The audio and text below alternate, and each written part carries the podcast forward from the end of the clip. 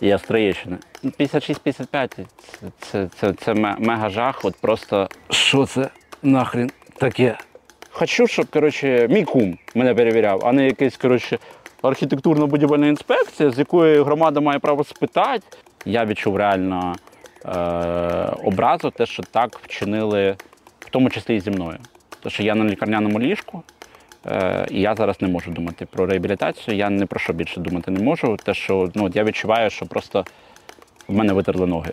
Що мене харить найбільше, якийсь, вибачте, кончений наркоман, екс-тітухан, бухим їде в комендантську годину або ще краще вчинає кримінальний злочин, покарання, сука, повістка.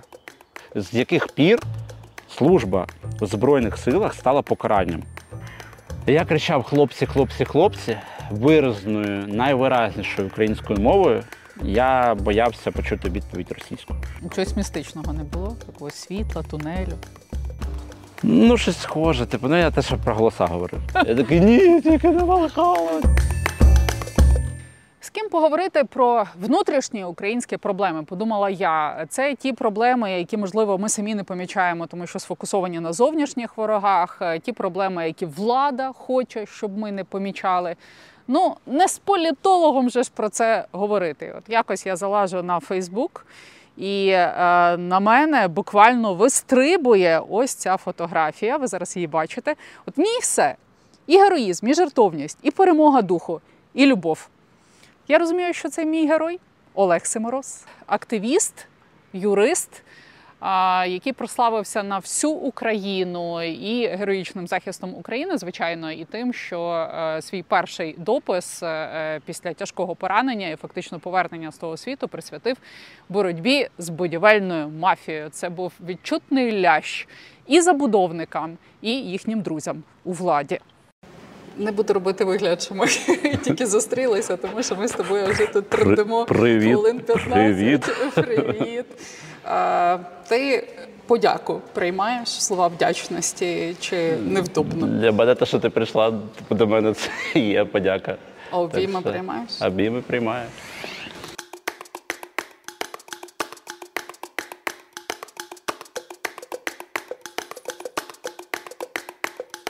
Дякую тобі за Україну. Я в неоплатному боргу перед тобою назавжди всіма. Ти відчуваю величезну любов.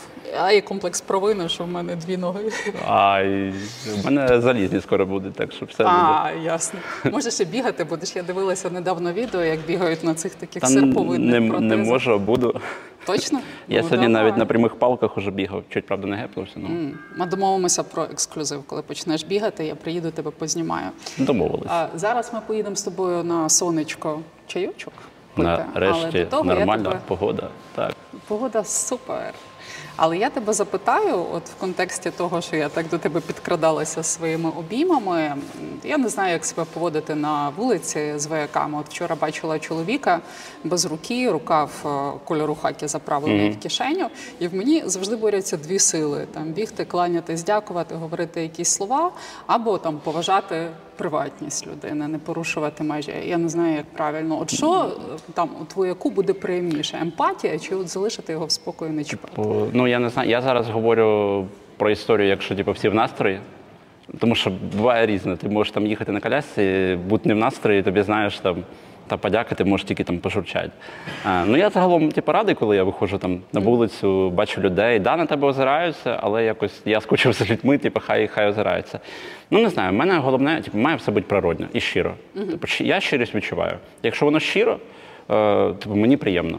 Якщо це ну не дай Боже, там заради якогось самоствердження, от просто показати, що я на людях можу типу, підійти і сказати там дякую, і ти таки відчуваєш, ну. Постать типу, Олени Шуляк типу, переді мною в твоїй да, палаті да, виникла. да, да, да, да, да. і ви постанете перед справжнім нормальним судом. І вас будуть чекати до останніх ваших. І всіх цих покидьків, хто за це голосував, разом з ПСЖ. Ви будете Шуфричем на прогулку ходити. Тому що ви голосували. Оце все, що я можу вам сказати. Більше ніяких дискусій зараз в цій палаті ми проводимо. Не мене чекає. Реабілітація, я буду триматися. Реабілітованим з вами спілкуватися, як ви розумієте, і поваги ніякої я немає. Тому на цьому наша розмова і поваги. законопроекту ви знаєте, що є всі контакти в месенджерах. Ми готові там надати пояснення. Як вона тоді прийшла, а потім сказала, типу, це я так про військового переживала. От коли таке не треба. Ну окей, якщо я стою як пеньок і думаю в метро, підійти мені до вояка подякувати чи не підійти? Що Я думаю, я думаю, тут, якщо історія про щирість, то треба головне, от я вважаю, типу, е, якщо ми говоримо про повагу, типу, от це дуже така тонка історія, типу, щоб не просто типу, бути таким доброго дня, пане вояк. Типу, трошки ну, позитив треба випромінювати, але водночас, типу, не нагліти. Тобто, якщо військовий не в настрої, ну там сухо може сказати там. І у нас прийнято кивати. Тобто У- нас прийнято кивати один одному, коли ми бачимо людину або в формі, або ну по ній видно, що це учасник бойових дій. Е, типу, у нас прийнято кивати. Так і тут дуже тонесенько. Я б ну, якщо давати вже recommendation, я би, мабуть, тобто, якщо це історія про громадський транспорт, вулицю, е, я би, мабуть, вчинив би типу, дуже обережно, бо якось би почав, дуже так ненавязчиво. Тобто, якщо йому цікаво, якщо він реагує, далі можеш проявляти щирість. Якщо йому не ну він зайнятий, він в поганому настрої, або він просто закрита людина. Варто кивнути, і тоді буде нормально. Але ні в якому разі не продовжувати історію з там, навіть якщо це щиро, там порушувати його особистий якийсь простір, ну не варто. Він потім буде з люкою бобром казати, що на нього у когось реально це є. Е, Я знаю таких людей. На мене всі дивляться, от, е, типу, я ж там без ніг, без рук, а мені це бісить мене. Є такі люди. Ну, типу, я розумію, типу, що, ну, що до мене типу, звертають увагу. У мене тут нога на, на кита похожа, типу, то, то да, типу, є такі. А деякі люди ображаються, типу, я хочу бути таким, я такий, який є. Типу. Ні, це так, правда, ми, ми такі самі.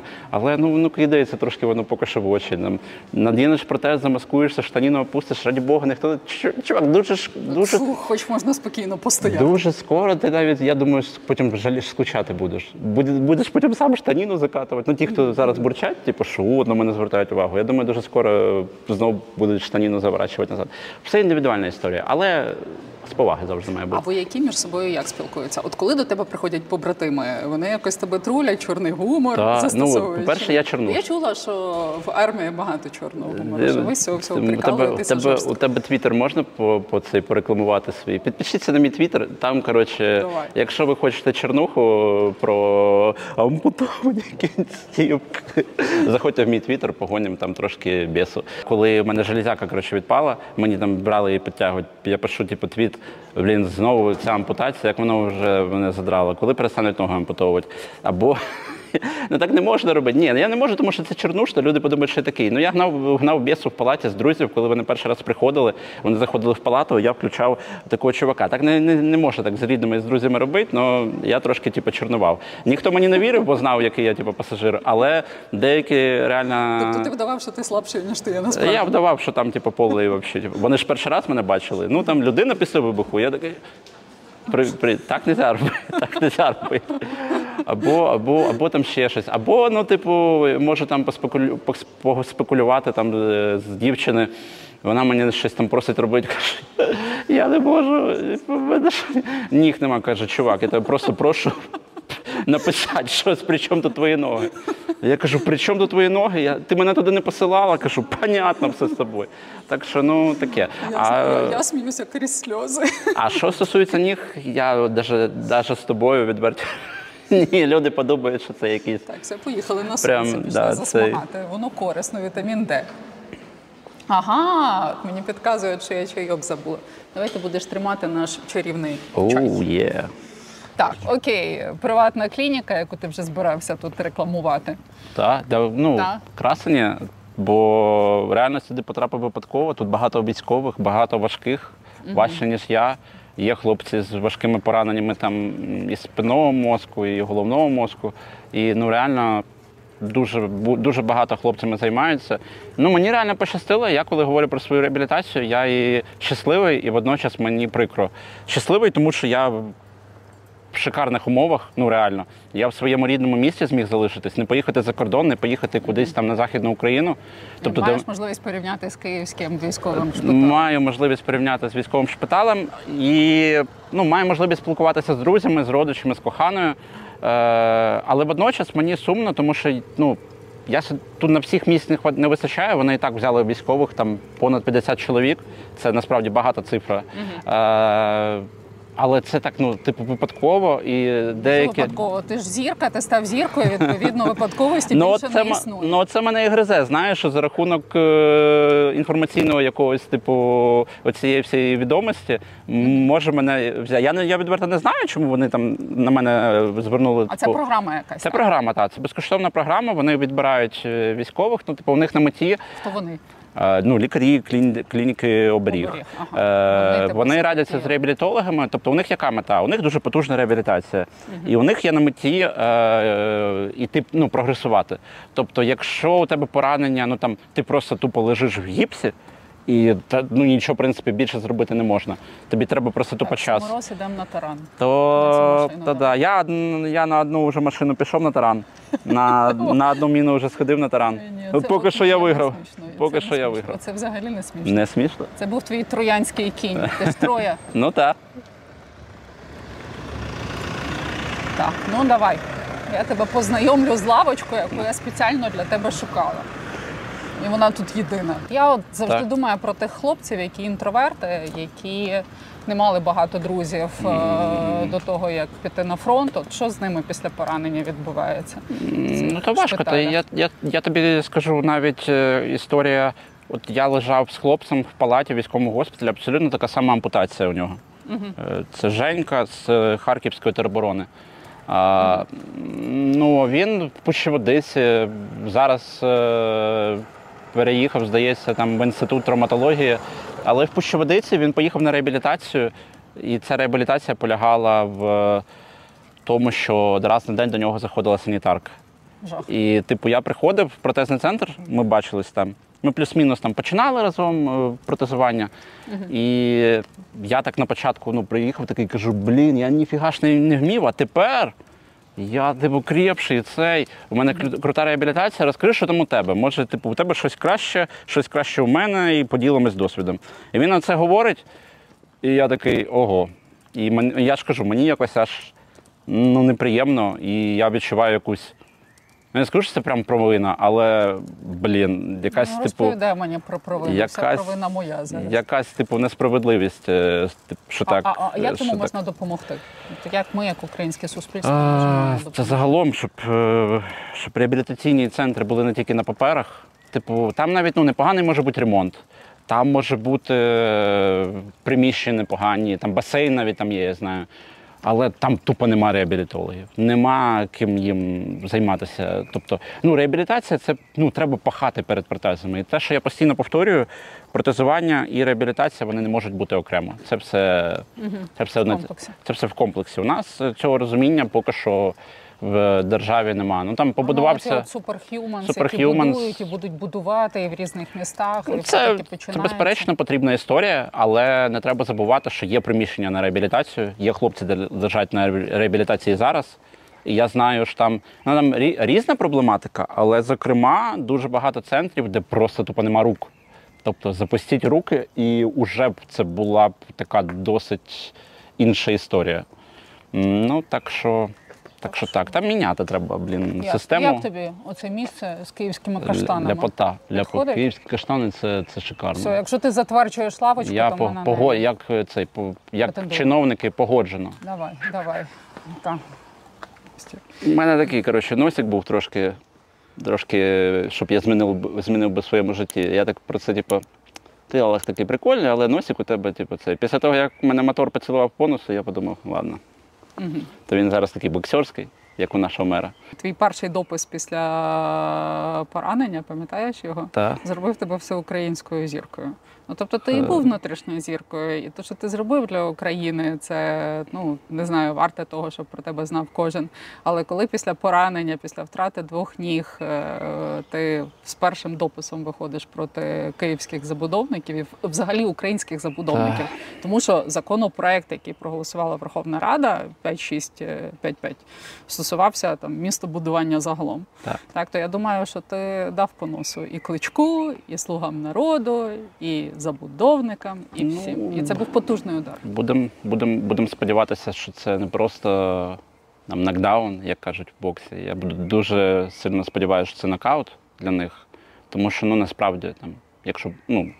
Далі, сподіваюся, будемо детальніше про нього говорити. Ну, абсолютно жахлива е, історія в плані моя якась особиста, як громадський активіст, котрий там отримував е, неодноразово стусанів е, і від продажних мінтів, і від тітушок. І плюс е, це ще особисто якесь, типу, зустрічати ось таке е, на лікарняному ліжку. е, Коли прибрали взагалі будь-яке громадське обговорення, ну хоча б типу його імітацію, е, розповідаючи історію про те, що війна, але водночас просто такий суспільно, якусь резонансну історію просто тупо протягнули. Так, 21 рік е, я тоді активно займався громадською діяльністю. Я е, працював, е, працював юристом, в принципі, свій вільний час приділяв ну, такому хобі, те, що мені подобалось. Реально на мене там кохана злилася, що ми там часу на вихідних не можемо піти погуляти, бо Олега тяне. Е, По, по, Микільську слобідку по- якусь захищати. подвіжувати. Да. Ну, Микільська слобідка це взагалі окрема історія. Я там з коханою познайомився. Е, Нам там обом дуже сильно подобалось. І ми туди переїхали. Це така, як типу, хеппі-енд, романтик е, історія. Ми переїжджаємо, і через ми це літо, ми гуляємо, нам подобається. І через пару тижнів приїжджає забудовник. І я кажу: нагулялись, до побачення, ми валять паркан. Вона Там каже, Дніпро поруч, там Дніпро поруч, там да, мальовниче, прикольно. Вона каже: супер, супер. Я мріяла про валяння парканів. Ну, типу, да, така історія. А, Куди підемо на каву чи паркан валяти? Звичайно, паркан та, валяти. та, та, та, та, то 56-55 це, це, це, це мега жах. От просто у нас, по суті, ми в такій меншості постійно. Тобто, у них бабло, у них дозвільна повністю система, і центральна, і міська. У них е, місцеві... забудовники. типу Забудовники, так, їх мафія. У них місцеві депутати. У них загалом, в принципі, в земельній комісії Київради сидять е, забудовники. Тобто е, депутату дозволено місцевої ради поєднувати депутатство з роботою. Да, це ще одна крута історія. Тобто, депутат, типу, стає депутатом місцевої ради заради того, щоб захищати інтереси громади. Але такий сюрприз. Я забудовник. Запрети мені. І в них купа бабла на хабарі. У них купа бабла на хабарі. Питання: а це не конфлікт інтересів сидіти в земельній комісії депутату, котрий працює в будівельній компанії, котрий є власником будівельної компанії. Це не конфлікт інтересів. Такий, типу, законодавець каже: Ні, ні, все, все, все, все ок. І ти з ними ну, воюєш з тими типу, чуваками в красивих костюмчиках. Ти, я пам'ятаю, перший раз, як я прийшов на цю земельну комісію, у них є прикол. е, Ти як правозахисник прийшов туди? Чи я прийшов як, да, як правозахисник. Я був е, по одній ініціативі, я прийшов як представник громади. Е, потім я працював ще три роки у опозиційного е, депутата Київради, я працював помічником е, у Прохора Антоненка. Я прийшов на земельну комісію, пам'ятаю, перший раз опозиція, влада, насправді всі між собою вітаються поцілуйчиками. що це нахрен таке? Потім, коротше, вони сруться на комісії, але в результаті рішення приймають в інтересах е, будівельної мафії. Да, і ти проти от цієї всієї жесті.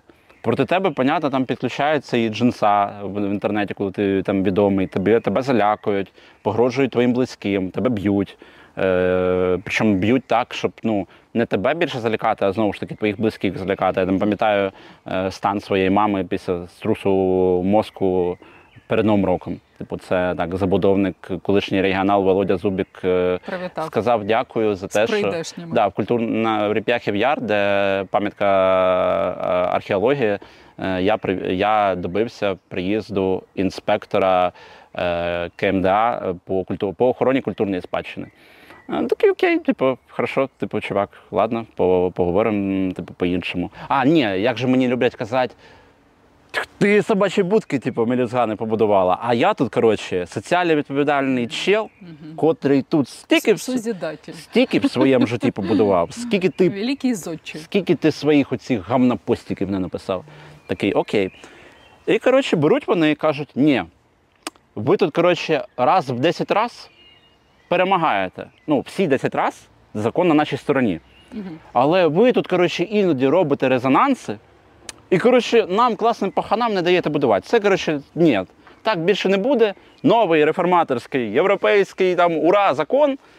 Тепер, коротше, якщо у нас є документи, а спойлер, в Києві є завжди документи. Києві, я не знаю, вже років, мабуть, 10-15 нема такого, що приходить чувак, е, захоплює ділянку і будує без дозвільних документів. Це було там якісь в 90-х або при Черновецькому. Ну, якщо це, звісно, не прям Якщо це не московський патріархат, так, вони так, так. люблять. Вони ларьки так люблять свої будувати. А, у них вся дозвільна документація є. Вони там називаються реконструкція скверу під багатофункціональний е, житловий е, офісний комплекс на 25 е, поверхів. Дозвільна документація.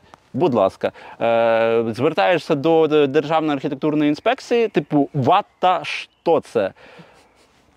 Будемо перевіряти. Проходить три роки. Ну, ми, мабуть, проведемо перевірку. Такі чуваки, так ви ж його вчора ввели вже в експлуатацію. Що там, типу, що вже перевіряють? Ну, типу, отак от.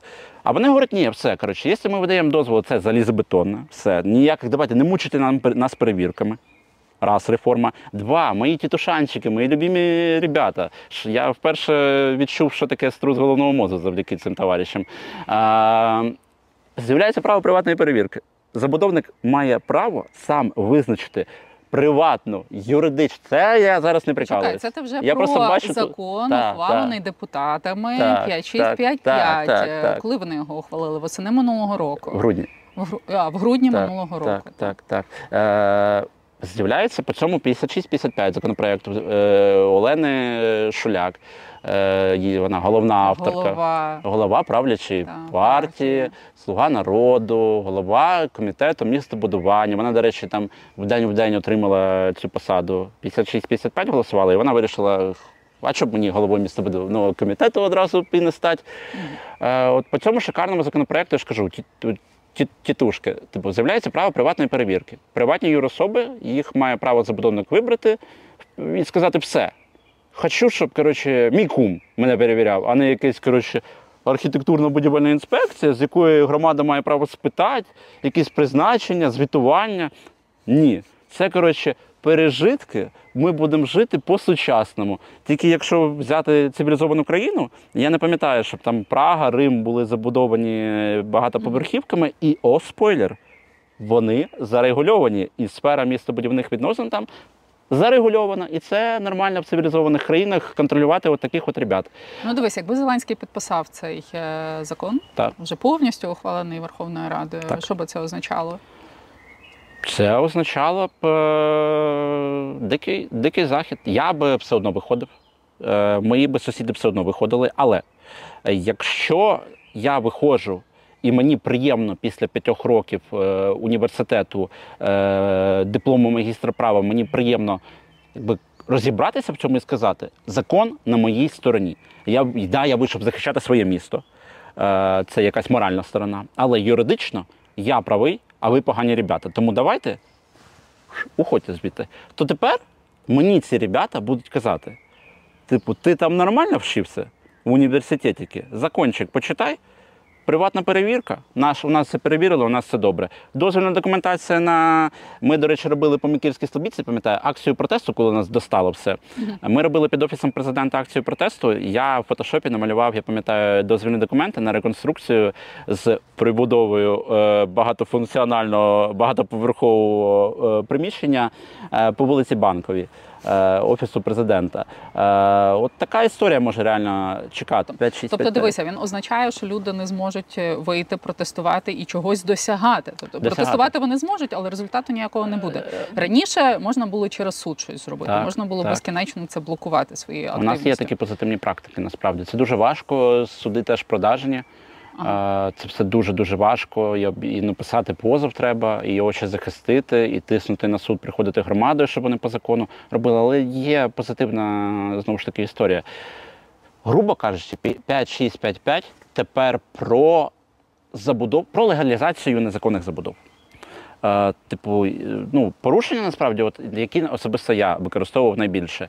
Охоронювальна зона, тобто охорона законодавства певної ділянки, де не можна е, житлову забудову будувати. Чинний генеральний план міста Києва в даному випадку, якщо це зелена зона по генплану, закон України про регулювання містобудівної діяльності прямо забороняє його порушувати. Те, що ви видали дозвільні документи, те, що ви почали будувати, це шикарно, але ви не можете йти проти спеціального закону, котрим ви регулюєтесь. А зараз за цим законом е, генплан на другому місці За виходить. цим законом Якщо ти маєш дозвіл, то до дупи генплан. Так, та, не, не, видали з порушенням, це вже другорядна історія. Ага. Видали. Ключове видали. Тобто пріоритет Так. Плюс, за дозволом. плюс легалайз Забудовник. старих. Тобто Ага. у нас зараз мега багато ділянок по Києву, котрі стоять з е, заброшеними парканами і чекають свого часу. Тобто вони Це, це їхній час. Так? це буде їхній 5-6, час. Це 5-5. буде їхній час. Та, там Ну, Що значить буде, якщо президент його е, не підписав? Це буде їхній, це буде їхній час, якщо підпишуть. Якщо типу, підпишуть. я буду, я буду я буду в стверджувальній формі казати, що це точно не їх час, коли президент накладе вето. Ми робили аналітику по цьому законопроекту. Я кажу, хлопці, що там взагалі відбувається за двіжуха? В, в тилу все добре? Кажуть, ну, типу, тобі зараз не можна хвилюватися. Я кажу, в с- в смислі, каліться давайте. Не... Коли ти вже в шпиталі був в Києві, так? Ну, там 56-55, друге читання. Голосувати будуть і, скоріш за все, протягнуть. Е, я такий ого. Я, коротше, реально цілий день слідкував за цим законопроектом. Я сподівався, ну і реально громад, громадськість і журналісти робили все, щоб його не прийняли. Реально це висвітлювали, але його прийняли. І тобто, в мене на меті тоді, коли я тільки починав це все читати, мене там два, двома пальцями буквально там тримав телефон, це все клацав, це все ще дуже важко.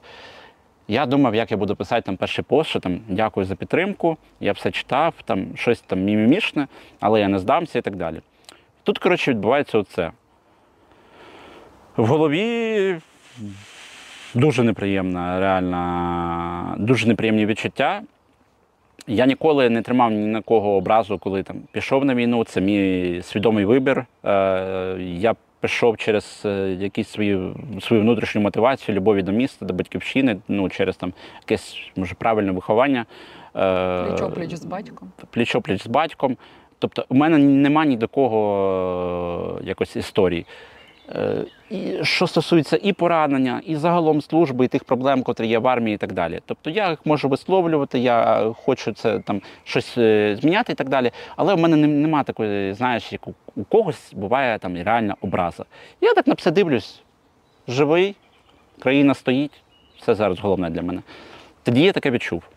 Я відчув реально е, образу, те, що так вчинили, в тому числі і зі мною.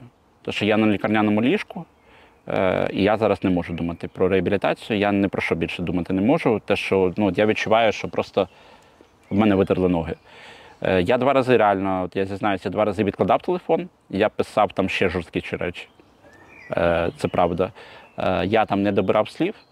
Я просто, маючи там політичний, скажімо так, досвід, розумів, що да, такий, такий текст вийти не може. Я зараз знайду цей твій допис. Ось. Е, так. не такий мав бути перший допис після поранення. Ну, Він справді мав бути не такий. Так. Та, і тут от 5 тисяч е, лайків, е, більше тисячі поширень, а далі ще більше. Тобто люди тебе помітили і почали за тобою активно стежити. Оце Та, був я- переломний момент. Я дуже радий, я зіркою. дуже насправді вдячний людям, те, що вони підставили тоді своє плече. Мабуть, вони все ж таки відчули, вони відчули щирість, про яку ми говорили з тобою на початку нашої розмови. Я думаю, що люди це відчули. Я думаю, що Зеленський про це знає. Знає про цей допис, знає про реакцію на нього, знає, як він розійшовся з соцмережами. І я думаю, що ти зробив дуже багато, щоб цей законопроект, закон вже проголосований, запороти. От е, які в тебе відчуття? Наважиться Зеленський його підписати? Чи це йому дуже дорого буде коштувати? Я, якщо він це я, від, зробить? я відверто тобі скажу, я типу, проти конспірології, я відверто скажу, там, я не знаю. Але я завжди використовую майданчик і звертаюся до президента. В тому числі я використовую твій майданчик. Я звернуся вкотре до президента е, України, котрий є гарантом Конституції, є гарантом е, прав та свобод громадян. Це закон про інше, це закон про захист будівельної мафії. Я думаю, все ж таки зараз президент бачить, як е, ніколи об'єднане українське суспільство, в тому числі щодо скандального законопроекту 5655, і він має стати на сторону більшості, а не одного відсотка оцих от е, товаришів. Пані Олена і пан е, пані Олена Шуляк і пан е, Єрмак реально його зараз е, штовхають. Тобто мені про це відомо. Вони штовхають, вони використовують будь-яку можливість, коли він готовий їх прийняти. Вони розповідають, що це все коротше. Е, Там награна політична боротьба. Я там теж, понятно, що хочу е, з госпіталя. У мене каварний був план. Там Олег, ви почали дихати самостійно. Що будете робити? Такий мочити шуляк. Ну, вона ж Е, до тебе приходила в палату, ти її не замочив. Е, Вона видихнула з Е, полегшенням. пішла собі. е, то, е, тобто вони йому розповідають таку от типу історію, але реально штовхають його в дуже, в дуже серйозну історію. Тобто е, це не буде, це буде не просто підписання якогось не такого законопроекту, це буде історія проти народу. І це дуже жорстко в такий час буде. А, спойлер, да, 56-55 проголосували за допомогою ОПЗЖ. Голосів, І комітет так та, провели. Друге читання комітету провели зауваження НАЗК, е, до яких е, народовладдя, до речі, має прямий стосунок. Ми писали в НАЗК, і Оленці Шуляк е, там на два-на три тижні отодвинула цю історію. Ну, ми сподівалися, що вдасться завалити завдяки НАЗК. Але вона пішла по відвертому безпреділу. У неї не було вже комітету, і вона просто тупо пасажира за пасажира немає в Верховній Раді. Вони зарахували його голос, бо він в меседжері написав повідомлення, цитую, я за всі рішення комітету. І мене вчать верховенству права в КПІ е, на юрфаці. Е, і, коротше, є регламент Верховної Ради, котрий взяли отак от між двох булочок. Взяли отак, як хорошенько так розтерли. Е, і так от його провели через комітет. Я і про це все говорив. Думаю, окей, хочеш поговорити, давай поговоримо. Давай поговоримо про е, зауваження НЗК щодо його кор- корупційних ризиків. Давай поговоримо про е, зауваження архітекторів. Давай поговоримо про зауваження громади. Давай поговоримо про те, е, як ти першим ділом не з ОПЗЖ розправилась з проросійською конченою колоною, шупричами, з бойками і так далі. А як вони тобі підголосовують, а ти, коротше, вирішила у нас містобудівним реформуванням позайматися, коли реально більшість активістів там на фронті або волонтерять. Е, що це? Я думаю, вона дуже шкодувала, що до тебе прийшла. Я не знаю, я, я теж. Що вона послухала тебе, вийшла. Я не буду от тут. Я типу тут висновок не буду давати, тому що ну, мені багато друзів. е, Що ти думаєш? Я, я не знаю, що було типу в тій голові. Я не люблю конспірологію, тому що я не знаю, може думала, що типу ПТСРчик е, і там е, прийде, задобрить фоточка і мір, дружба, жвачка. Ну але я ж не з тієї е, когорди активістів, котрі заробляють на цьому. Котрі потім на автівках їздять е, і квартири мають в всіх забудовах. Е, так що ну, з кимось така історія з кимось іншим могла Ні, ну знаєш, так суетно і дрібно розміняти душу на квартиру після всієї а є таке, а і буває таке. Як потім а буває таке. Хоча до, багатьох людей може виникнути таке питання. Я в не знаю, країні. ти, чи ти знаєш, ну, наприклад, е, громадський активіст в Києві це слово матюк. Настільки зневірена я ця історія. цього. Це Я слово. журналістка, я не можу Це- знати. це слово Я знаю більше матюки, ніж громадський активіст. Журнал- Добрі люди підказують, нас підслуховують. А, да, це матюк, реально, тому що багато людей використовують на, насправді е, ці от речі, лідерство якоїсь громадської думки використовують заради власного збагачення. На жаль, це, це правда. Давай так проанонсуємо, що ми ще повернемося до внутрішніх проблем поговоримо про це. Але я би хотіла почути твою історію. І оскільки я готувалася до інтерв'ю, передивилася всі е, матеріали, які є, твої дописи почитала, відео переглянула, роботу колег, е, інтерв'ю з тобою теж подивилася. Я би хотіла трохи по-іншому побудувати цю розмову, і я почну е, з того, що в тебе позивний троє. Так. Тебе нічого не збентежило в цьому слові. Е, Троя це романтично, але і драматично. Троя впала. Ну, я Троя це Іліада Гомера, пам'ятаю з університету. Перший рядок гнів оспіваю о богини нащадка Пелея Так, так, це- Все погано закінчилося Так, для Трої. Так, це з Гомера. Ні. Коротше, ладно, спойлер. Мені підходили товариші, коли знайомились е, в батальйоні. Типу, ну, там, прикольний там е, персонаж, я кажу, хто? Троє, там і ще щось. А є ще там Роман. Кажу, я з Троєщини. Чувак, типу, Троє. це да, набагато простіше. Все простіше. Да, Твоя тому- троя оптимістична, ти Да. вважаєш. І життєствердна. Це не то, що антична троя. Да, ну не знаю, мені якось, греки. якось, типу, я розумів, що позивний має бути типу короткий. Ага. І я такий, типу, Троєщина. Я пішов через Київ е, на війну. Думаю, ну Ки- Київ якось, типу, е, скромно.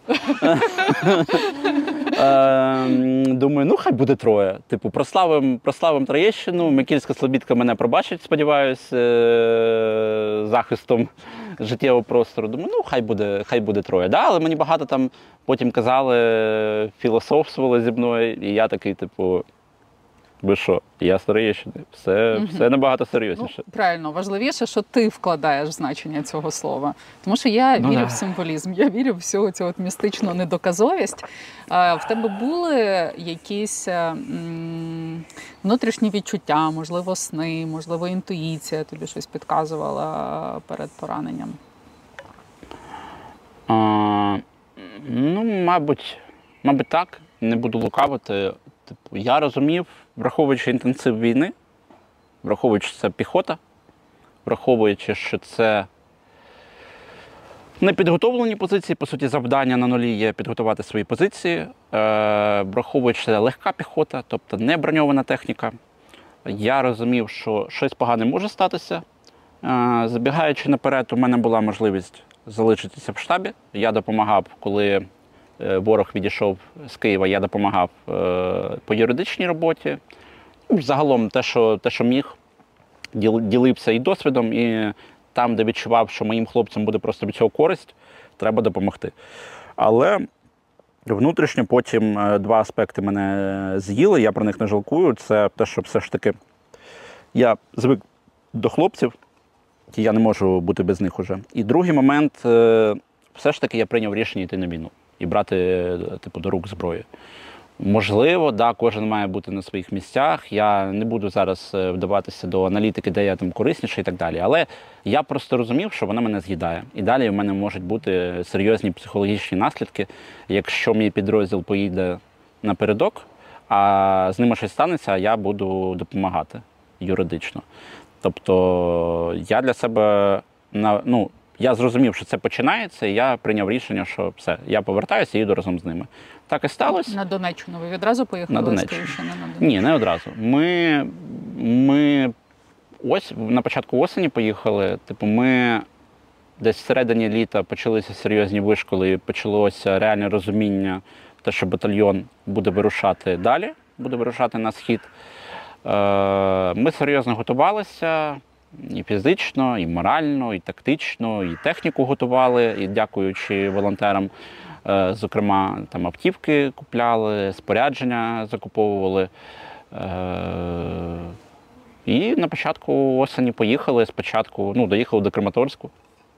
Е, Звідти вирушили на північний схід. Це під Креміну. Були, по суті, на кордоні Донецької, Луганської області. Це Ямпіль, Креміна, Торське, ті райони. Це, до речі, ми стояли під Ірпінем е, в соснових лісах і примудрилися віднайти соснові ліси на Донбасі. Що, в принципі, дуже важкенька Мгм. типу, історія. Думав, це буде легше, але набагато важче воювати в місцевість, котра тобі не знайома. Тобто, ну, в Ірпені там, я бував неодноразово е, до, до бойових дій. І прекрасно знав дороги, прекрасно е, міг рухати головою е, на передовій і розуміти чітко, звідки просто може бути прорив ворога, звідки там може зайти ДРГ і так далі. А коли приїжджаєш і дивишся, як на нові ворота, воно, воно некомфортно. Мгм. Ну, і були в тебе якісь знаки, сни, інтуїції? Ну, сни були, так. Сни були, ну, обстріли снились. Снились е, обстріли під Києвом, і, типу, котрі закінчувалися не, не так, як вони тоді закінчувалися, що типу отримував поранення. Були, да, ну, типу, містична жесть, типу, снилась. Ну, я думаю, це нормально. Це, типу, відхідники ще від київської компанії. Е, такого прям, що, типу, приснилась е, машина, такого не було. Я цю машину ходив, е, стібався над нею. Е, її там купили хлопці з нашої роти. Я не, ну, не, не думав, що я буду типу, на ній їздити. Я такий, ну, Ти був за кермом? так. Я такий, типу, ну так, так, такое. Типу, не Ламборджині. Типу, ходив, так, типу, щось фиркав на неї. Ну і коротше, потім, по суті, саму таку жорстку історію на сході я пережив, пережив з нею. Ну, Як це було? Е, На день народження мами, я пам'ятаю, 19 жовтня, от я познайомився з цією машиною. Хлопці виїжджали, вони мали там залишатися. Це сусідній взвод моєї роти. Е, І машину мали повернути. І, типу, це нуль. І, типу, на механіці ну, мало хто вміє їздити. Ну, або, або так схотіли їздити, я не знаю. Але я за любу двіжуху, особливо я просто дуже сильно люблю, люблю їздити. Я на війні заскучав за цим.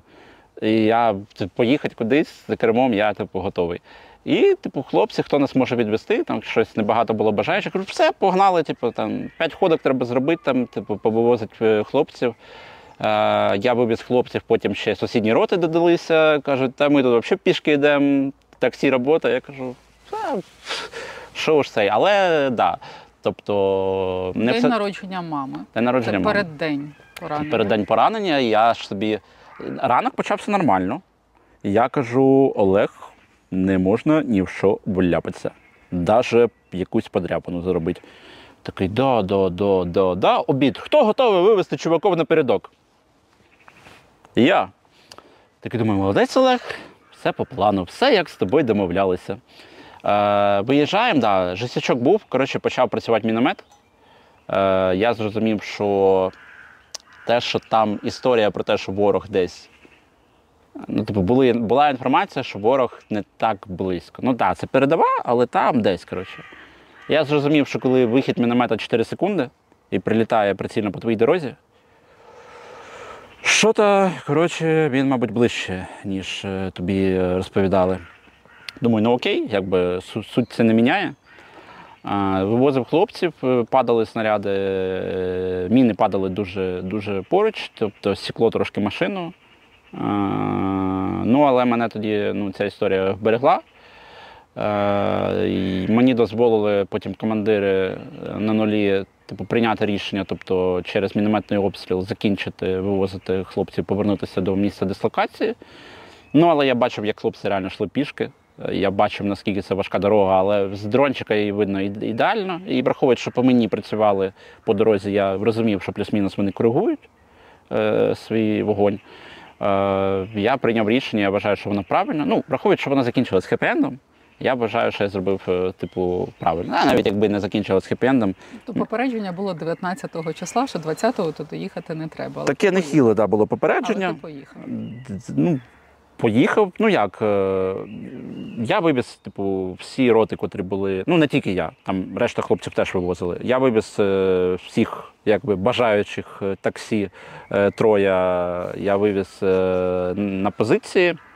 Під вечір повернувся, все закінчилось якби добре. На наступний день зранку мали виходити моя, мій взвод, мій підрозділ. Ми мали, по суті, виходити плюс-мінус в той же район. Ранком нас підняли, сказали, що є нове бойове розпорядження, треба виходити трошки далі і трошки іншою дорогою. Тобто, мій взводний почав сперечатися е, про те, чому ну, та дорога, по якій їздив я, вона все одно може привезти в те місце, куди нам треба. Він отримав жорстку відповідь, типу, що коротше, типу, давайте не розказуйте, е, яка дорога. Ти що, розвідчик? Ти, блін, взагалі там сержант, котрий виконує обов'язки взводного. Давайте сідайте в машину, ви і так уже, блін, запізнились тут, коротше. Давайте їдьте по тій дорозі. Такий, окей, поїдемо. Я почав старатися з хлопцями, кажу, все, це моя ласочка. Тобто сів за кермо спочатку там інша людина хотіла сідати за кермо. Але я кажу, все, все, ми з нею на ти, ти що? Мене не взяв міномет на цій машині. Я там знаю, як що тир-тир-тир. Так що ні, все, до побачення, я водій. Ми поїхали, тобто нас було скільки? П'ятеро у нас в машині було я, е, взводний, виконуючий обов'язки взводного, парамедик позаду сидів, е, Ваня, котрий врятував, по суті, мене. І ззаді в кузові сиділо двоє, двоє хлопців. Один з яким я ш- шутником я жив в бліндажі. Там скільки? Півроку. Ну, це братюня прям. Е, Тобто краще, краще люди зібрались е, в кучку. Е, Це буде зараз далі історія, як вони мене рятували. Поїхали. Їдемо, їдемо, їдемо, їдемо, і тут пропадає світло. Починається кіпіш внутрішній в організмі. І нема картинки, нема звуку, є тільки біль. І ти розумієш, що коротше, щось, мабуть, нехороше. Ти починаєш кіпішувати, бо такий ходь вбити, я не знаю, типу, що сталося. Я ж вроді їхав і так Ти далі. при свідомості повністю. Я ну, ну вибух. Це, це не така історія, що типу, я бачив, як. Ні, я, типу, вже при свідомості був там, ну не знаю, перші секунди після вибуху. Тобто сам вибух я не пам'ятаю. Ми наїхали на протанкову міну, я наїхав своїм колесом. На дорозі це було вже біля самого нуля. Тобто там тривали, чи це була окупована територія орками, і це реально була сіра зона. Тобто там е, вільно гуляли ДРГ. Е, Та територія там місяця не пройшло, як там стояли реально е, російські військові. Це була тільки-тільки деокупована територія з гулящими ДРГшниками. Там була, була зарита пластмасова ТМ, в пластмасовому корпусі зарита протанкова міна. Тобто це 8 кг тротілу. Я не сапер, але батько е, е, військову кафедру закінчив по саперній справі. І, в принципі, історії на кухні, там, півдитинства. Я прослухав про ці міни, я усвідомлював плюс-мінус, що це таке. Я, до речі, дуже обережно ставився. 19 числа я під ноги дивився, я там е- крінжував настільки, я не скажу, що я був переляканий. Пацани ходили пісять на город, я на город не ходив пісять. Я кажу, ви прикалуєтесь, там можуть бути ці ліпіски, блін. Я, типу, кажу, ти що, параноїк, будеш зі сходів пісять? Я кажу, да, там зараз лівичу, типу. Потім їдь, паркуй машину, типу, вглуб лісу. Я кажу, хто там був в цьому лісі? Е, Пан полковник, ви були в цьому лісі? Каже, ні, а що це міняє? Кажу, 8 кг тротілу міняє моє бажання паркувати на знайомому лісі машину. Тобто, ну я реально типу, обережно до цього ставився, ну, але вже так доля типу, вирішила по-іншому. Ми підірвались. Е, у мене була ампутація ніг. Висоту не знаю, ну не така, типу, як зараз, трошки там менше. Там був вінігретик, як розказують пацани. Полетів, от саме ж жесть, це те, що полетів мотор в мене в обличчя цілуватись. Тобто зубки, нос, е, там око було закрите. Я взагалі думав, що я зір втратив, бо я при свідомості був повністю. повністю В темряві був. Да, в темряві був. І два-три рази, коли я був в свідомості, коли приходив, виключався, приходив, я був в темряві. Е, руки були переломані так досить жорстко, на правій руці були опіки. Е, я пам'ятаю, біль Це опіки? Так. Це наслідки опіків. Тобто вона була повністю чорною, і в реанімації стояло питання щодо ампутації пальців. Е, е, да. Т- Трешовенька така трошки, трошки історія. Я пам'ятаю біль в цій машині. Я розумію, що коротше, дуже погано.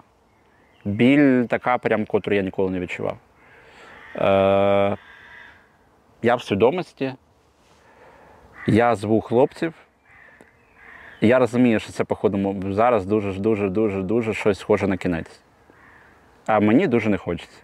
Я недавно ще там з дівчиною сонним прощався.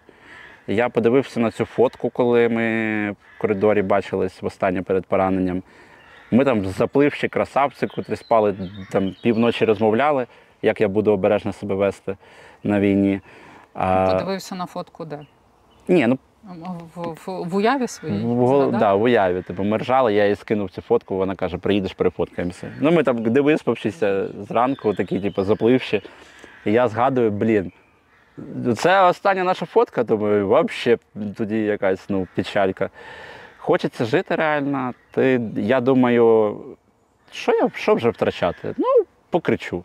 По-перше, боляче, але їх там з, з цією боллю покричу, бо я один. Ну, я не відчуваю, що мені хтось типу, допомагає. Хлопці вилетіли з машини, хлопців дуже сильно контузило. Ну, як і мене. Тобто, взводний отримав осколки по обличчю і опіки обличчя. У нього реально пару міліметрів до яблук ока.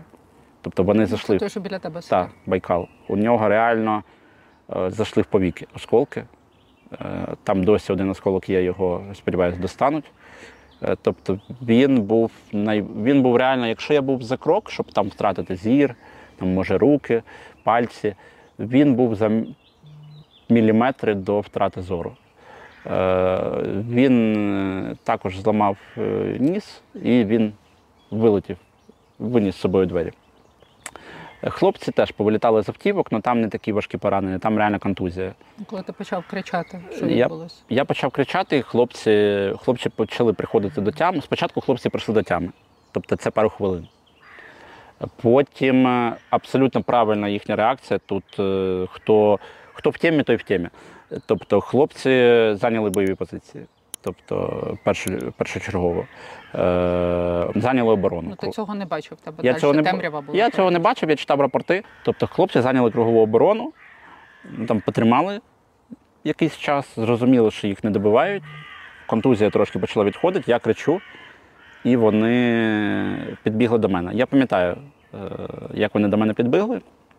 Тобто я зрадів, тому що я кричав хлопці, хлопці, хлопці виразною, найвиразнішою українською мовою. Я боявся почути відповідь російською. Тобто я б е, бажав би нічого не почути і стікти, ніж е, на той момент, розуміючи, що в тебе важкі поранення, почути давайте помогіть тому укропу. Я цього дуже боявся, я про це тоді думав. Тобто я почув голоса. По-перше, я впізнав своїх хлопців. По-друге, я ну, почув зараз, братику, ми тобі допоможемо. А потім почув їх реакцію на свій зовнішній вигляд. І зрозумів, що щось цікаве. Ну, Що вони сказали? Я сказав, що піздець. Типу, я в машині орав просто. І я в госпіталі через місяць в мене починається. Сука, де я кричав? Хлопці, хлопці. Ну не просто хлопці, хлопці, хлопці, а так хлопці, знаєш, як типу, благаючий, типу, тип. Мгм. І потім я згадав, потім приїжджають хлопці на ротацію. Кажу, хлопці, я там кричав, да, кричав. Я кажу, блін, кажу, ти що, типу, ти офігел? Ти каже, просто кричав. Типу, успокойся. Це типу, в твоєму випадку ти типу, все дуже, все, типу, дуже ок. Хлопці наклали турнікети ще в машині. Це раз перше правильне рішення. Е, Хлопці витягнули мене- з затиснутої машини. Не було зв'язку. Ми були самі в лісі і не було зв'язку. Тобто ситуація геть кепська. Е, хлопці порадились і зрозуміли, що з цієї дупи до реально щось схожого стабілізаційного пункту евакуйовувати мене на руках мега довга історія. І я не виживу. Е, і вони зрозуміли, що просто треба залишати одного-двох людей на охорону, а решта має бігти шукати транспорт. Побігли тут. Це подарунок долі. Ну, типу, тут, отут я вже не абсолютно впевнений, що це просто пощастило. Так. Ну так, да, от тр- трешово трошки розуміти, що ти живеш за рахунок типу, якогось везіння. Але це так. Е, евакуаційний автомобіль 81-ї бригади ДШВ наших сусідів їхав з евакуації.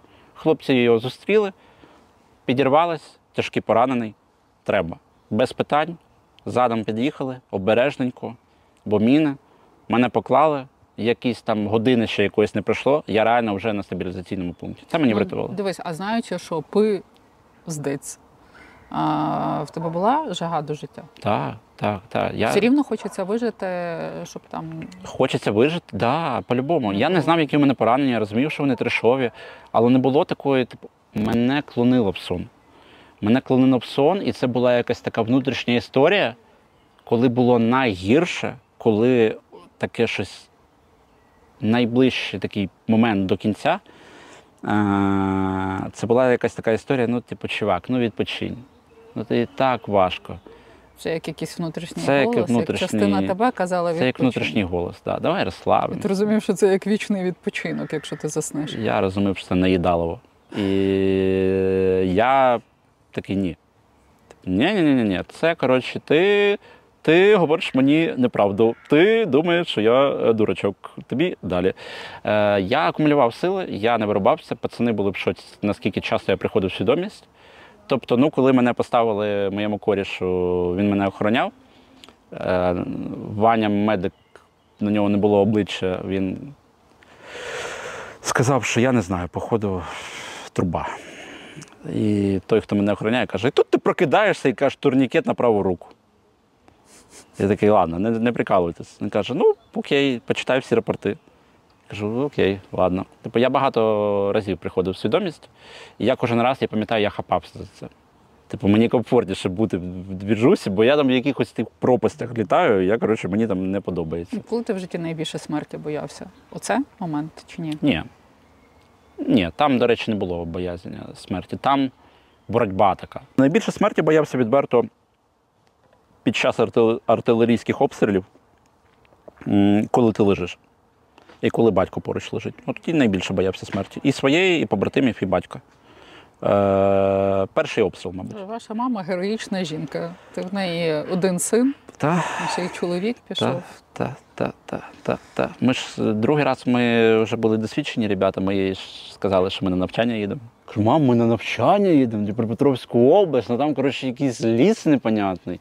Уже інфа є, що там нема зв'язку чомусь. Це щось ненормально. Ми будемо, мабуть, без зв'язку. Якби я була твоєю мамою, я би хотіла знати правду всю. Такою, як вона є. Я Ну. думаю, твоя мама теж тобі це сказала потім, чи ні? Дивись, я розумію, це все індивідуальна історія. Я прийняв таке рішення з Окей. батьком. Е, Типу, вона переживає типу, дуже надсильно. Я розумію, чому вона да, робить це надсильно. Але я розумів, що нічого хорошого нашу тройку не чекає, якщо вона буде знати правду. І Їй не буде нормально там самі, і, і нам. От, ну, я, я знав, що мені буде мега важко точно. Тобто, ну, і під Києвом ми казали, що ми не в окопах е, під обстрілами, а ми на блокпостах. Хто таких зелених чуваків, в підвалі. хто таких зелених чуваків зразу кудись відправить? Нам нічого не дають, ми нічого не робимо. Типу, тут, коротше, скучно капець. Ну тільки зі зв'язком якісь проблеми. Слухай, а в тебе був от період між життям і смертю? От коли ти все ж таки провалився, дозволив собі це заснув. Так. Так. І скільки він тривав цей період? Потім, от що ти То про нього дізнався? півдня, день. Півдня. Ти щось пам'ятаєш про цей час між життям і смертю? Пам'ятаю якась, ну, пропасть, е- сни якісь. Типу, і загалом. Ну, це дуже важко якось описати, реально. Опиши, мені дуже цікаво. Я містик, я вірю в недоказові речі. Я тобі Ти- говорила з самого початку. Ти розумієш, що ти не спиш. От якось це, я, якось це важко описати. Це дуже схоже якби на сон, це дуже схоже на сни. Але ти розумієш, що це, коротше, не воно. Це щось інша двіжуха. Плюс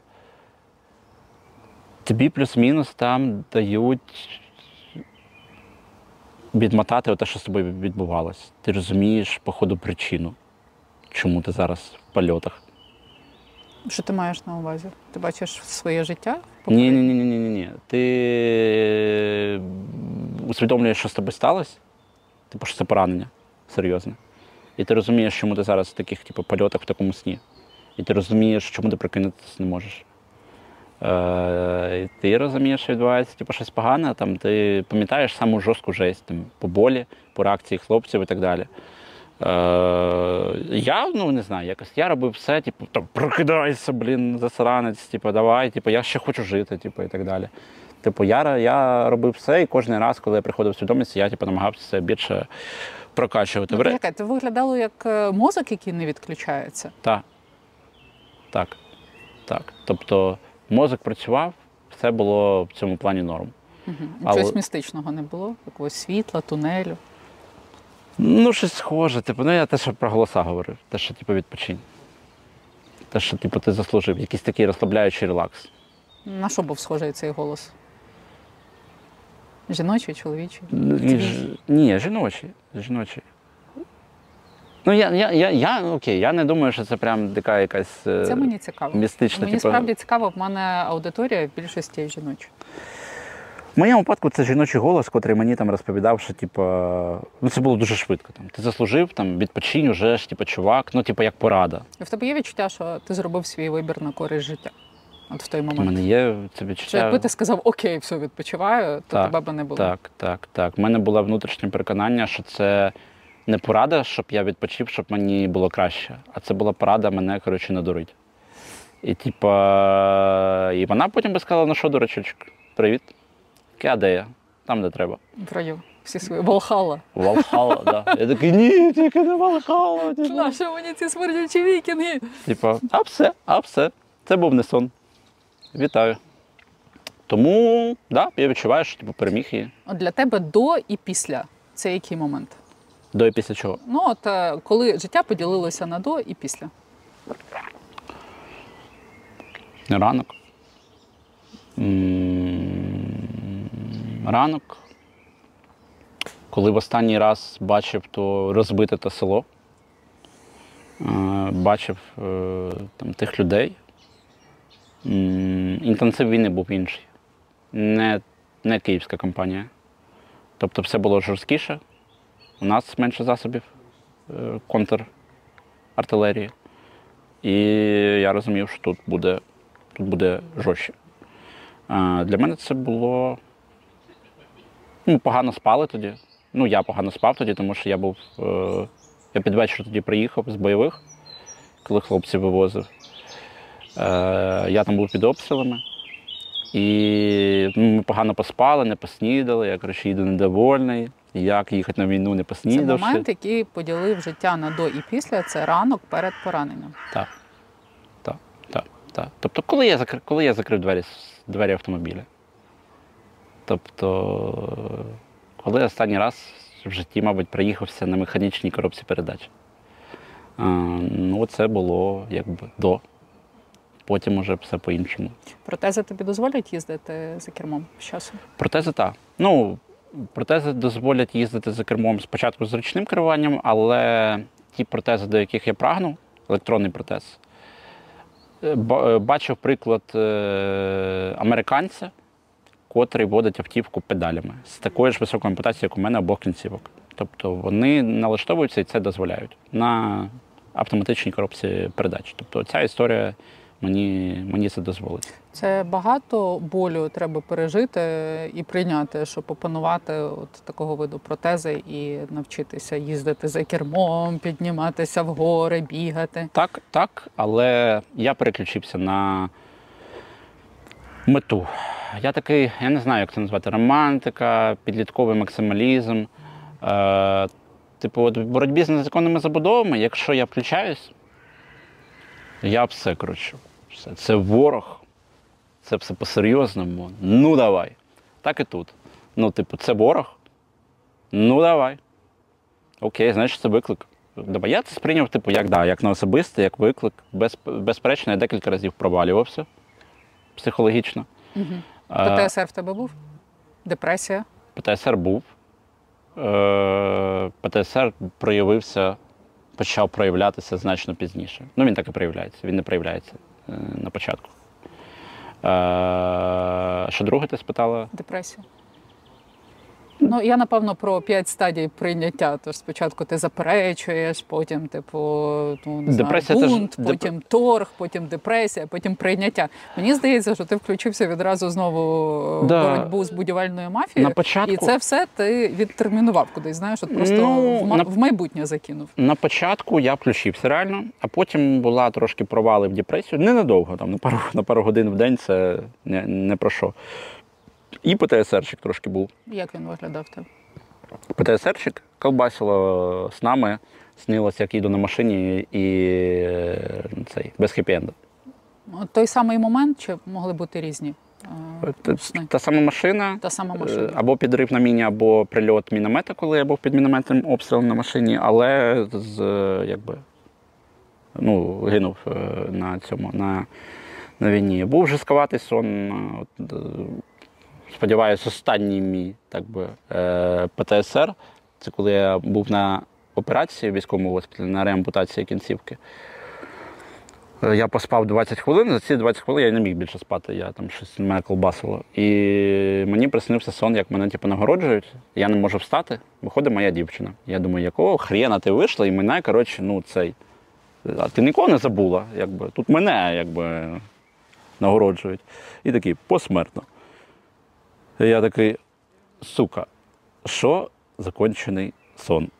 І ну да, це про ПТСР. Успішний успіх. Це що для Успішний тебе зараз? успіх для мене це протези і загалом протезування, яке мене поверне до активного життя. Незалежне, ну я вже, слава Богу, незалежний. Тобто я не залежу зараз ні від однієї людини в плані побуту. Е, і е, тобто та мета, котра стоїть у мене в плані е, життєвої і реалізації, і там, громадсько-політичної діяльності, так само там така ж максимальна планка, як і ходити на цих двох палках. Тобто, в мене мета повернутися до громадсько-політичної діяльності. Я відчуваю відповідальність перед людьми, котрі мені пишуть. Тобто цих повідомлень має багато, і я їх не сприймаю як. Коли вони говорять, ми в тебе віримо, будь ласка, типу, давай, роби те, що ти робиш. Е, я це не сприймаю як, типу, яка гарна похвала. Типу, я реально відчуваю відповідальність типу, перед цими людьми, котрі в тебе вірять, і, і просять тебе пройти, ну, стань на протези, щоб у тебе вийшло те, чим ти займався. Тобто, моя, моє ідеальне, скажімо так, в майбутньому життя е, це коли ти прокидаєшся, надягаєш протези, е, не від кого не залежиш, сідаєш в свою ласточку і їдеш е, зносить е, чертям е, пики. Може в парламенті, не знаю. У мене батальйон на 100% складається з добровольців. Е, І я тобі скажу, це абсолютно різні люди. Це середній бізнес, це вчителі, це роботяги, це інтелектуали, це ну, різні електрики, я не знаю, юристи, е, айтішники, куди без них. Е, Тому журналісти. І всі вони мають бажання потім повертатися і удосконалювати кожен свою Безперечно, сферу. безперечно. Ні, я мало зустрічав, особливо, що серед добровольців мало реально людей, котрі там марять, щоб коротше, там ще 10 років послужити в армії. У кадрових знаю, є таке. У добровольців, ну, добровольці реально взяли до рук зброю, щоб війна закінчилася, він на наступний день е, хоче повернутися до родини. Це абсолютно нормально. Чого про війну ми не знаємо, а мали би знати? Ціну. Думаєш, ми мали би це знати зараз? Так. Зараз так. Ціну це ти маєш на увазі, е, скільки загинуло? Дало життя за Україну? скільки віддало, як віддало життя, е, які сурові реалії, е, що це не, романтика, що це не окопчик з кльовими відосами. Безперечно, блін, чорний гумор, ми там можемо під обстрілами і там познімати відоси. Хлопці з гоупрошками бігають, як розвалюють е, цих чертей. Це є. Але є ще інша сторона медалі. Тобто, наскільки це психологічно важко, е, скільки поранених, скільки. Я, можливо, не про цифру я зараз маю на увазі, але просто щоб суспільство трошки більше усвідомлювало, наскільки військові складні рішення типу, прийняли, і наскільки е, тил не має права розслаблятись. Наскільки Львів, Київ, Одеса, Харків, е, Донеччина, там, Луганщина, Херсонщина, наскільки ми маємо всі бути одним цілим. Е, Тому що відчуваю трошки такі тенденції. Київ пропав з оточення, і, типу, можуть люди собі вже забути про, дозволити забути там про допомогу армії, дозволити собі там поїхати кудись краще на відпочинок і так далі. Тому от хотілося б все ж таки, щоб люди трошки знали більше. Якщо біля тебе зараз не гуляє цей дурнуватий запах смерті, я тільки радий. Я заради цього брав зброю. Я ніколи не, гра, не граю в гру. О, коротше, йому 25, але він на війні, а ти що не на війні? Ні, ні, ні, ні, ні. О, о, о. Це вибір кожного. Донатиш красень. Типу, я не граю в таку типу, історію, але ну, ми маємо бути одним цілим. Тил, журналісти, економіка, донати, волонтери і військо. Це все одне ціле має бути. Мобілізація наскільки велика проблема? І що тебе більше харить? Ухиляння чи корупція? Корупція. Ну, ухиляння це є корупція. Ну типу, та ні, ухиляння це одна сторона, корупція. ухиляються це... за рахунок корупції Так, здебільшого. так, так. В великих містах ухиляються за рахунок е, корупції. Да все харить мобілізації. Е, Харить, я відверто кажу, харять е, жирні полковники, котрі роками сиділи, набивали кишеню з е, чуваків, е, у котрих немає відстрочки. Е, І тепер вони, коротше, грають таких, типу, святош, котрі ж на благо країни. У нас же війна, ви не ви не ви в курсі. У нас же війна, ми маємо проводити мобілізацію. І роблять це через жопу. Ну реально, типу, починається оцей бред. Ми з ржали. Ну, це реально типу брідова історія. Починають ходити по громадському транспорту, по офісам, блядь, по ресторанам і так далі. Е, савати повістки наліво-направо, зупиняти машини. Е, Ну, це дика історія, тому що я задавав питання: у нас є зараз е, реальна потреба призвати всіх чоловіків призивного віку. Відповідають воєнкоми, відповідають е, вище керівництво Збройних сил. Немає. Хлопці, якого хрена ви робите? І скажіть на хіба? Е, Ви граєте в е, цю гру для російського для російської типу пропаганди. Ти вважаєш, це можна було зробити якось по-іншому? Я вважаю, це, я вважаю, що це можна було зробити цивілізовано. Я вважаю, що це реально Не можна. вишуковувати чоловіків під лопухами, не тягнути Так, їх за ноги, Так. не збивати з ніг. Перше, об'єктивно, е, там чоловіка з лопухами, там, ну я не знаю, ну пробуйте з ними спілкуватися якось по-іншому, ну нам таке не треба. Ну come on. Або що мене харить найбільше, якийсь, вибачте, кончений наркоман, екс-тітушан, бухим їде в комендантську годину, або ще краще вчинає кримінальний злочин, покарання, сука, повістка. Ну, я, я що, щось не так в житті робив? Ви реально мені хочете щастя? Я розповідав про цих світлих хлопців, котрі їхали зі мною в автомобілі. Ви уявляєте, якби зі мною їхала б ця радість життєва в машині? Як швидко я би отримав турнікет на горло? Ну, типу, це, це реально після, це прояв неповаги до військових, з яких пір служба в Збройних силах стала покаранням. Я пишаюся тим, що зараз служба в Збройних силах це є престижем. Е, і е, українці в тилу це демонструють. І отак, типу, покарання. Ну, я не знаю. Б- А, а беріть їх собі помічниками в Верховну Раду тоді.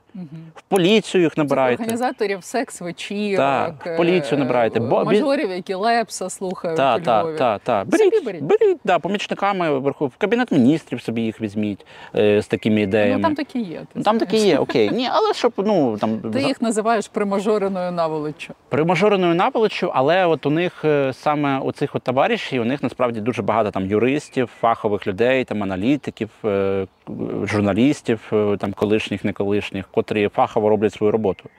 Е, І за рахунок е, них вони часто виїжджають.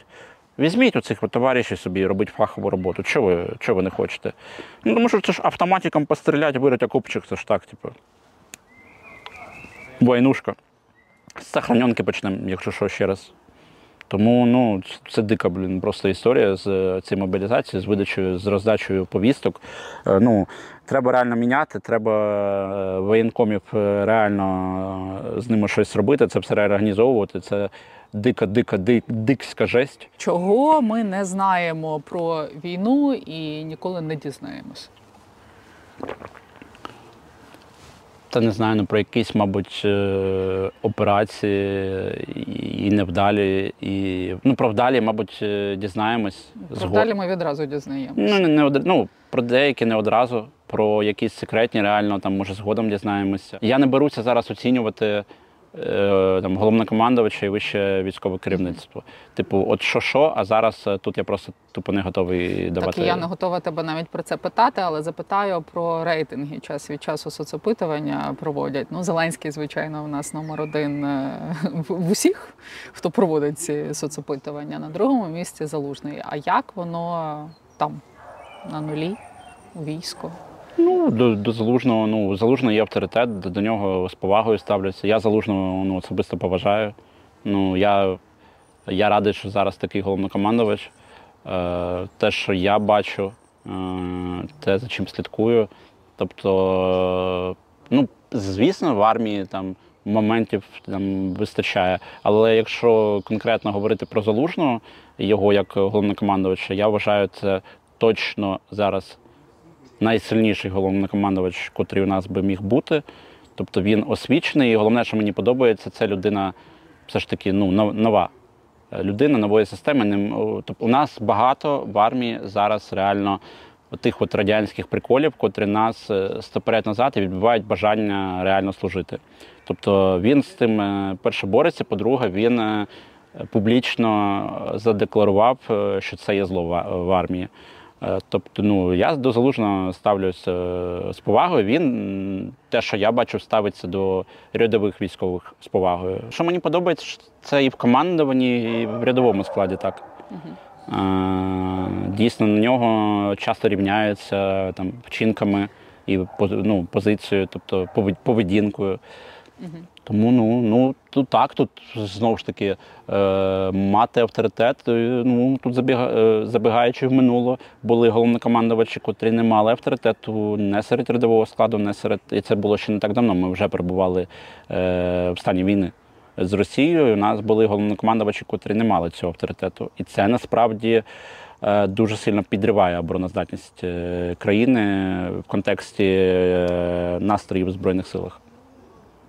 Ми тут любимо говорити в відносному тилу про перемогу, обов'язково переможемо, все відвоюємо. От там воно теж так виглядає все браворно. Коли Е, ти бачиш на власні очі. Там воно виглядає, тобто ми впевнені в перемозі. Е, не, ніколи не, це питання не ставилось. Ну, остання в мене така розмова, може, була в березні минулого року. Коли там Київ був в облозі, ми не знали. Ну, ми робили все, щоб стояти, але відверто ми не були впевнені. Е, після цього ми до цих розмов не поверталися. Ми впевнені в нашій перемозі. Але, безперечно, серед військових це правда, нема. Е, такого задирання. Завтра контрнаступ, покопаємося в Криму, поїдемо в Брянську Народну Республіку. Ні, у нас е- чітке розуміння, що це буде важко, буде довго. Так що це історія про наступ, це історія про втрати.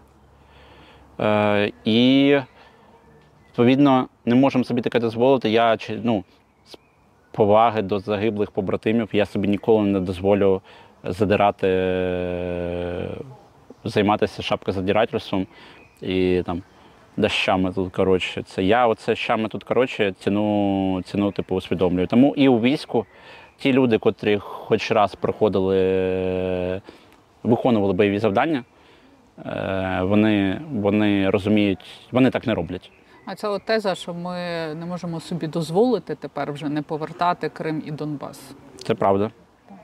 Це правда. Це знову ж таки через е, в моєму випадку моя позиція так сформована через те, що я маю загиблих побратимів, через те, що ми маємо цивільно вбитих осіб, через те, що ми маємо закатованих людей, ми маємо вбитих дітей е, цивільних осіб, котрі тільки починали свій, свій просто не життєвий шлях, просто починали своє життя.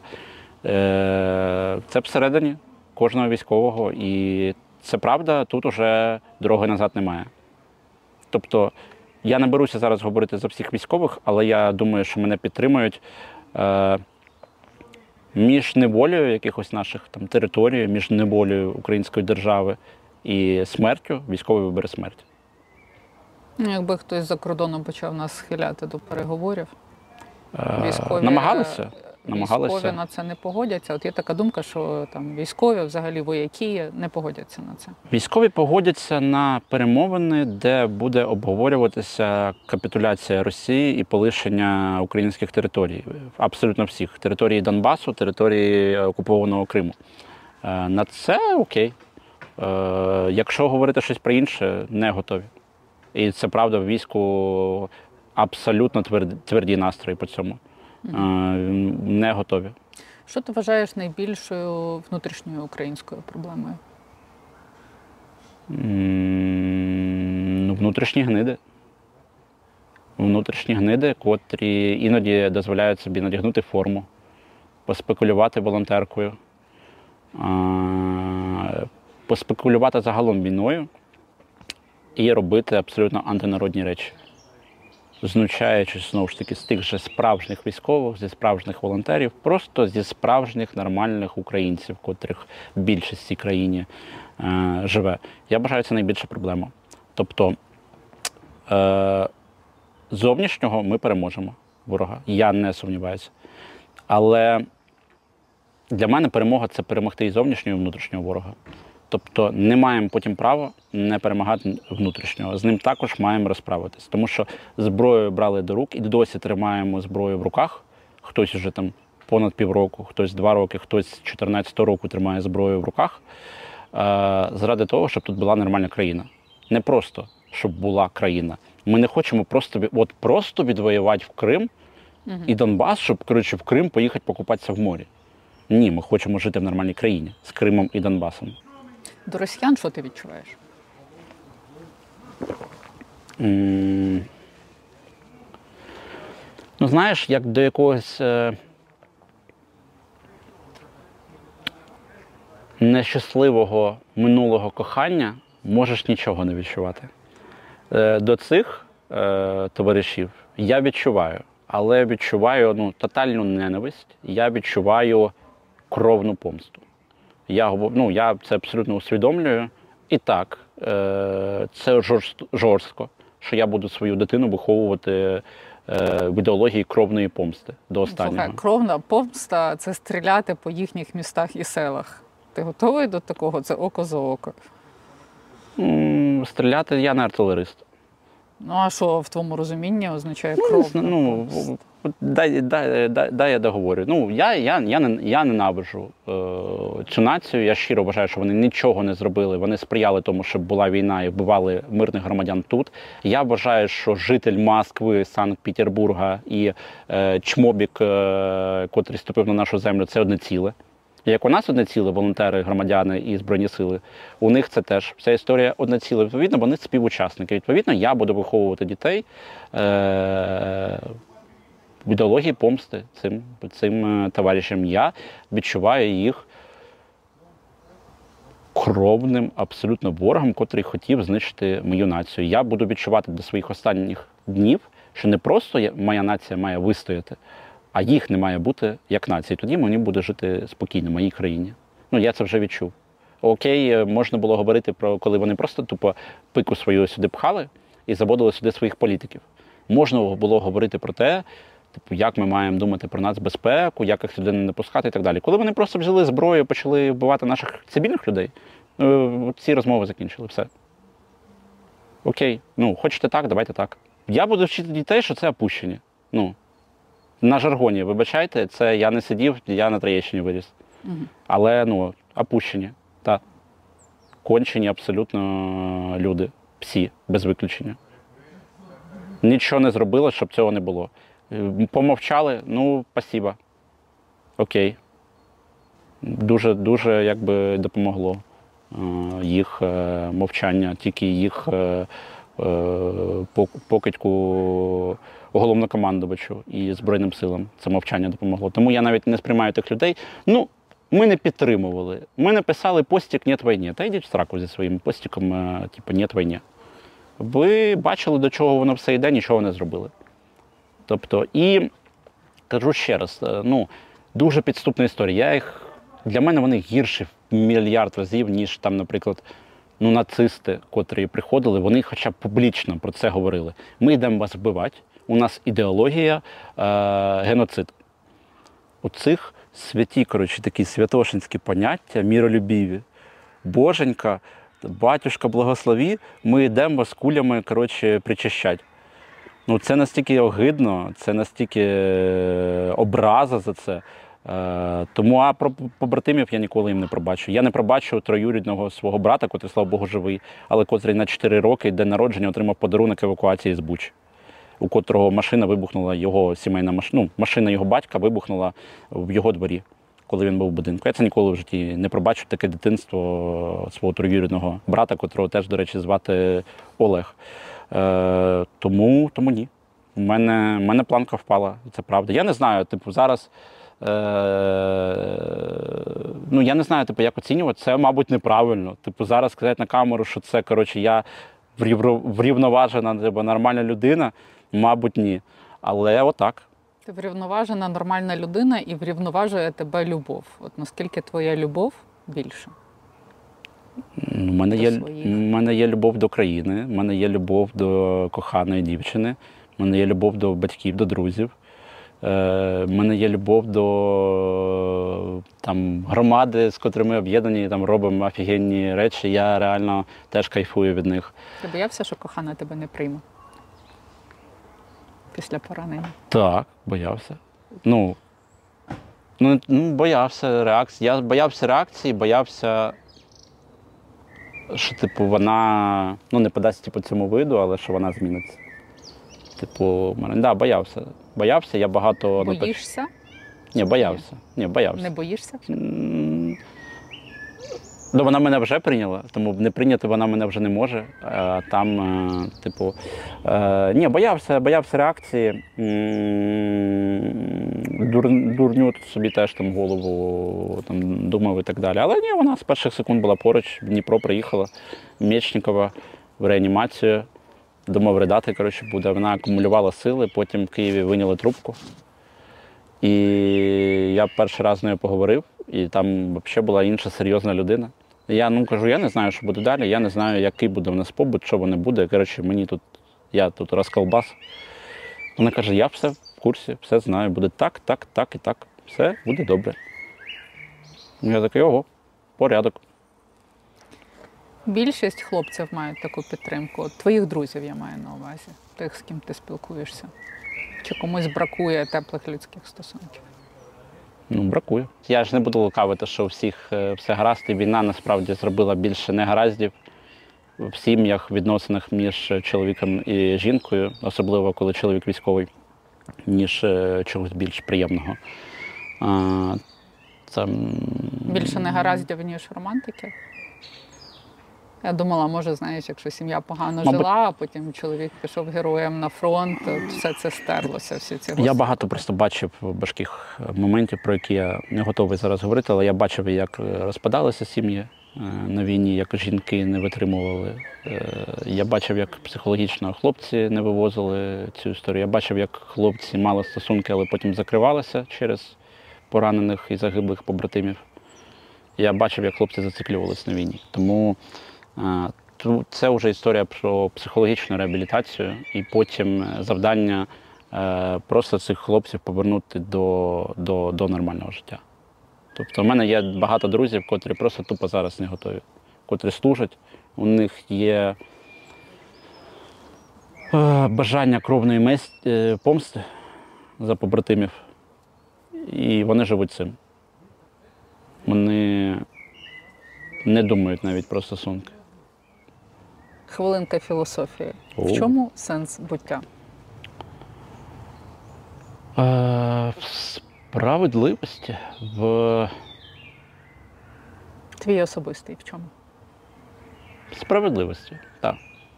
А, в житті по совісті, як би це пафосно не звучало. Я просто багато над цим думав і не розумів багатьох а, оцих от авторів законопроєктів. А, ми живемо всього ж один раз. Ну, я другий, але не всі живуть два рази, як я. Переважно це один. І воно таке швидке і таке однесеньке, що ну, блін, ну його ж треба красиво, чорт забирай, прожити. Його треба. Я просто. внутрішньо кайфую, вибачте, від цієї, ну, від принципів. Від того, що в тебе є репутація, тебе люди поважають. Це ну, ні за що не купиш. І, і так, я отримую від цього, я там, зізнаюся, каюсь, я отримую від цього насолоду. Е, те, що е, там ну, я, я не продам в першу чергу самого себе, я не піду на е, умови зі своєю совістю. Але я задаюся питанням, типу, як інші, тому що типу, життя. Я не знаю, як би я прожив би житті, якби в мене було б їх там 10 хоча б. Може, я там пару разів покидьками був би. Але воно ж всього лише одне, і типу, є покоління, є відповідальність перед майбутніми поколіннями. Ну там всі родину хочуть завести, тебе ж бачить твоє оточення, родичі. І я розумію, що найкраще це ну, реальна совість, репутація, мабуть, е, справедливість. Справедливість. Насправді я теж можу жорстко відповідати, коли до мене жорстко. Я вважаю це справедливо. Е, як і на кохання можна відповідати коханням, на добро добром, так і на зло треба відповідати злом. Я... В мене такі життєві принципи. Я вважаю це справедливо. Е, деякі люди живуть несправедливо. Я не знаю, від чого вони в цьому житті отримують задоволення. Від грошей? Ну, можливо, я думаю, вони будуть нещасними людьми в старості. Не, те, щоб в старості, найближчим, найближчим часом вони будуть нещасними. Я з тобою згодна. Я вважаю, що задоволення приносить розвиток. Що коли твої бажання дуже матеріальні, ти ніколи не можеш е, наїстися. Жреш, жреш, жреш і постійно голодний. Сто відсотків, сто відсотків. Ні, безперечно, е- гроші і е- можливо, ну, вміння їх заробляти, тільки заробляти, а не набувати е, неправомірно. Це, е- о Боже, як Юрій сказав, подумають. Я там по фені казав. Люди подумають, ну може не все потеряно з цим горі кандидатом. Я з Троєщини приїхав, якщо що. Е, так, то гроші це, ну, звісно, важлива життєва історія, з кожним роками стає. Але, але come on. Ну, Проблема, бу... коли вони стають самоціллю. Проблема, коли вони стають самоціллю, і проблема, коли. Та ну, я не знаю.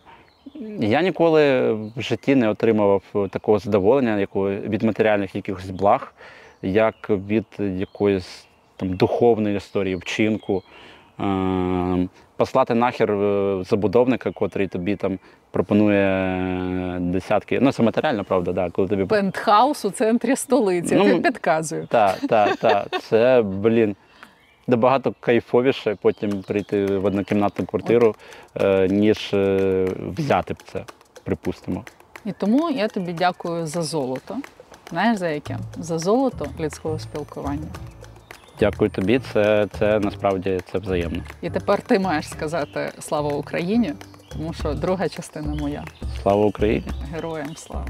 Так, дякую, дякую тобі. У мене насправді от такої, такої розмови в мене, в мене не було.